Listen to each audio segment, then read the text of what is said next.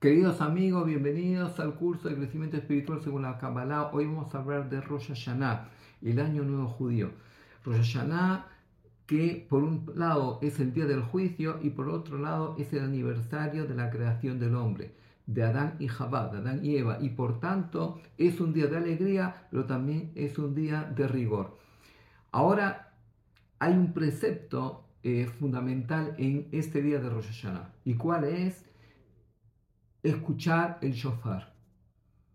Ahora, ¿qué es el shofar? El shofar es un cuerno de carnero y este cuerno de carnero tiene un sonido desgarrador y su objetivo es despertar al alma de la persona. Ahora, la pregunta es, ¿qué tiene que ver el día del juicio o el día del aniversario de la creación del hombre con el cuerno de carnero? Eh, vemos que el cuerno de carnero tiene dos características. Por una parte está el cuerno, pero por otra parte está el sonido que nosotros tenemos que insuflar. Y por tanto esto se asemeja a la creación de Adán y Jabá. Dios cuando creó al hombre, está escrito que lo creó del polvo de la tierra y le insufló alma de vida. Quiere decir que lo más importante ese alma de vida, esa esencia divina que Dios insufló. Cuando una persona insufla, quiere decir que insufla desde su interior. Cuando nosotros tocamos el cuerno de carnero, tenemos que insuflar, tenemos que meter el aire, que es lo que le da el sonido. Y por tanto lo que le da la esencia al hombre es ese soplido, esa parte divina que Dios introdujo dentro del ser humano y por tanto, por una parte, el cuerno carnero nos recuerda la creación de Adán y Jabá, pero por otra parte también nos recuerda el sacrificio de Isaac. El Zohar escribe que el sacrificio de Isaac ocurrió en Rosh Hashanah, ocurrió el 1 de Tishri. Y cuando Isaac iba a ser inmolado, de pronto el ángel de Dios le dijo a Abraham, era solamente una prueba, no tienes que realizar la acción, y apareció un carnero cuyos cuernos estaban dentro de un matorral, y Abraham tomó ese carnero y lo subió al altar y lo ofrendó. Y por tanto, eh, el cuerno de carnero también nos recuerda al sacrificio de Isaac. Ahora, ¿cuál es la similitud entre la creación del hombre y el sacrificio de Isaac? Porque la creación del hombre nos recuerda el amor de Dios porque Dios creó el mundo como una expresión de amor y, y creó al hombre como una expresión de su misericordia lo creó en, en el máximo grado de elevación, lo creó con su esencia. Y por tanto, la creación del hombre manifiesta la misericordia y el amor divino. Ahora, por otra parte, el sacrificio de Isaac manifiesta el amor de Dios, del hombre a Dios. Quiere decir que mientras que la creación de Adán y Jabá es el amor de Dios al hombre, el sacrificio de Isaac es el amor del hombre a Dios. Cuando Abraham ofrendó lo más querido que él tenía en contra de su lógica, en contra de su sentimiento, en, contra de su razón, exclusivamente para cumplir la voluntad divina. Porque él dijo, si Dios me lo ordena, tiene que ser lo mejor para mí, incluso que yo no lo entiendo y no tiene ningún sentido lógico. Y por tanto, eh, ahí de nuevo aparece el shofar, aparece el cuerno de carnero y ahí confluyen, se fusionan esos dos amores.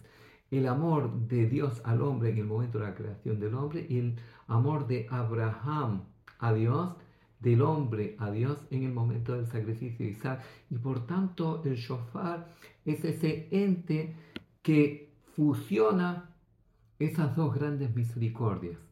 Y ese cuerno shofar tiene un sonido que Maimónides en las leyes del arrepentimiento nos dice que el sonido del shofar es el despertador del alma.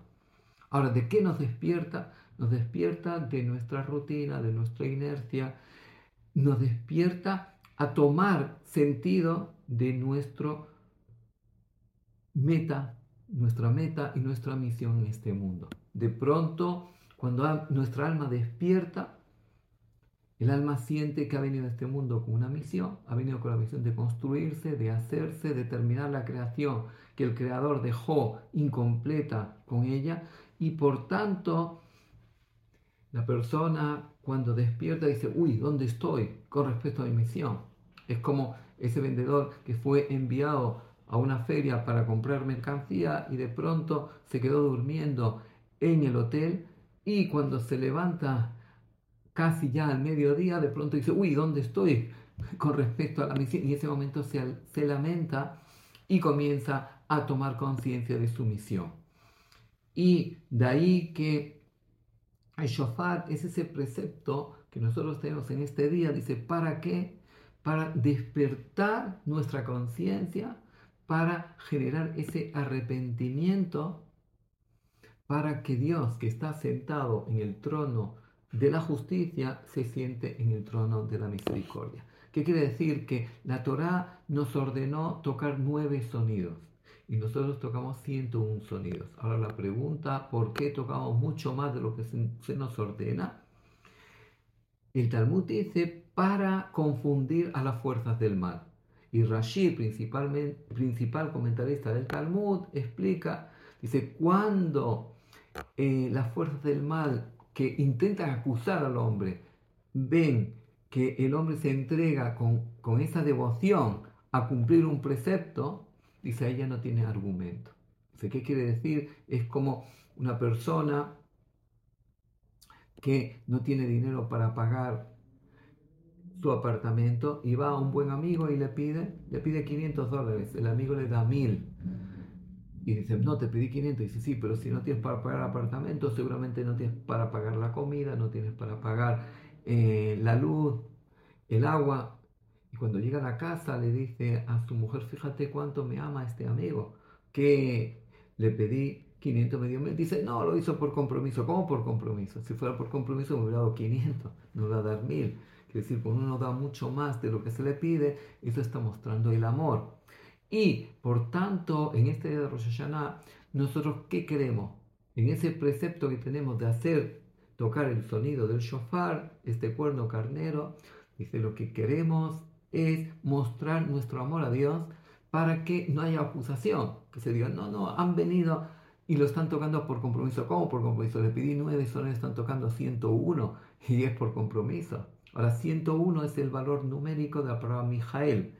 La Mem vale 40, la Yud vale 10, son 50, la Haf vale 20, son 70, la Aleph vale 1, 71 y la Lamed 30, 101. Mijael es el ángel de la misericordia. Nosotros queremos atraer la misericordia divina. Ahora, ¿cómo se atrae? ¿Es que acaso el shofar es un elemento mágico? No, no tiene nada que ver con eso. Una persona escucha el shofar, lo que se trata es que cuando escuches ese sonido, tú es despertar el alma. Luego viene un sonido partido entre tú, tú, tú, tú, que es el lamento. Hoy, hoy, hoy, ¿dónde estoy con respecto a mi misión? Y luego viene tú, tú, tú, tú, tú, es el llanto. Es la persona que toma conciencia y es ese llanto de sentir que no estamos cumpliendo con la misión con la cual hemos sido encomendados, no estamos creciendo como tenemos que crecer, no estamos sacando nuestro potencial como lo tenemos que sacar. El Creador nos dio unas herramientas y nos dio unas herramientas para crear algo grandioso. Y sin embargo, si nosotros venimos con una, una creación muy pequeña, con una construcción muy pequeña, no estamos respondiendo a las expectativas que el Creador tiene con respecto a nosotros. Y nosotros no queremos defraudar al Creador. Él nos dio todo y ahora nosotros no somos capaces de terminar esa creación que Él empezó y dejó incompleta para que nosotros la terminemos. Y de ahí que el shofar viene a despertar nuestro arrepentimiento. Ahora, cuando una persona se arrepiente, Dios que está sentado en el trono de la justicia, se sienta en el trono de la misericordia y nos juzga desde la misericordia, como un padre y un hijo. El padre tenía unas expectativas del hijo y el hijo incumplió, incumplió sus normativas, incumplió sus enseñanzas y viene el hijo, pide perdón, suplica, se lamenta. En ese momento el padre dice, te perdono. El padre que estaba en el rigor, ahora está en la misericordia. Y de eso se trata el día de Rosh Hashanah. Lo que se trata es que nosotros tenemos que hacer todo lo que está en nuestra mano para que Dios no nos juzgue de la justicia, sino desde la misericordia. Porque si nos va a juzgar desde la justicia como un juez, estamos perdidos. Pero si nos va a juzgar desde la misericordia como un padre a un hijo, ahí es cuando tenemos toda la posibilidad de salir airosos en este día de Rosh Hashanah, donde se fija todo lo que va a acontecer para el año siguiente. Es decir, que las noticias se escriben según lo que ha pasado. Rosh Hashanah es al contrario. Rosh Hashanah se escribe lo que va a pasar. Y de ahí que mm, Rosh Hashanah es un día de introspección, es un día de reflexión, es un día de balance, es un día donde tenemos que buscar todas las estrategias para traer nuestra mejor obra, traer nuestra mejor creación. Eh, enseñarle a Dios que no le hemos defraudado y que hemos respondido a lo que Él esperaba de nosotros con todos esos talentos y con todas esas herramientas y materiales que nos dio, hemos hecho la mejor creación que teníamos en nuestra mano.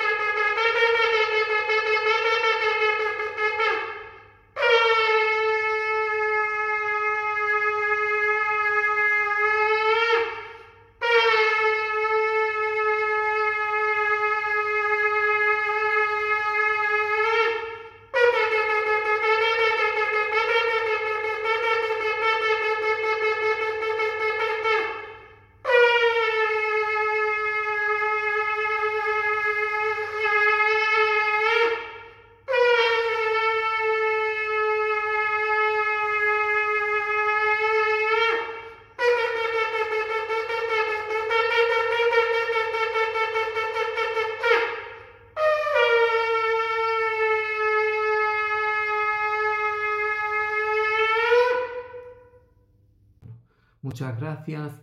Si les gustó, hagan like. Si todavía no se han suscrito a nuestra página, les invitamos a suscribirse porque de esta forma seremos más numerosos y podemos llegar a más público. Y si están interesados en participar en nuestros talleres y cursos gratuitos, les invitamos a apuntar la dirección que aparecerá a continuación. Muchas gracias.